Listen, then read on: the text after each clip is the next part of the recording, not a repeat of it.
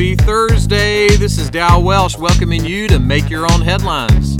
Sponsored by the Ned Ryerson Insurance Agency and the letter F. So, do you ever take shortcuts? Recently, an article pointed out 45 shortcuts you can take in Microsoft Word by using the keyboard on your computer. Bill Gates probably created those shortcuts when he was in the second grade. One of the shortcuts is Control N. That means you press the Control key and the letter N at the same time. And what does that shortcut do? It opens up a new document for you to work with. Now, to my knowledge, I've only used that shortcut one time, and that was right before this podcast to see if it really worked. If you looked at the keyboard on my laptop, though, you would think that I've been using that shortcut since I was in the second grade. Why?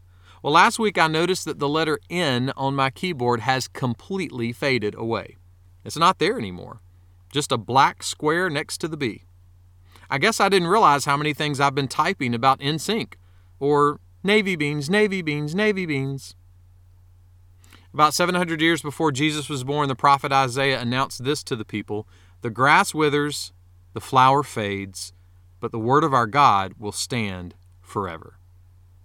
The headlines in your news feed will fade in about 30 minutes to make room for the newest headline.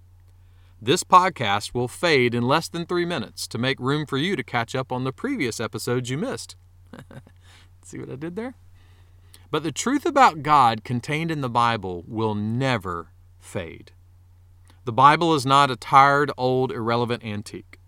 Someone put it this way a thousand times over, the death knell of the Bible has been sounded the funeral procession formed, the inscription cut on the tombstone, and committal read. But somehow, the corpse never stays put. The truth in the Bible is a shortcut to the help and hope your soul needs the most. So on this Thursday, if only for a few minutes, take that shortcut. Make that one of your headlines today.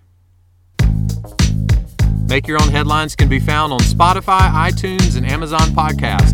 For more positive resources, check out hollandavenue.com and subscribe to the Holland Avenue channel on YouTube.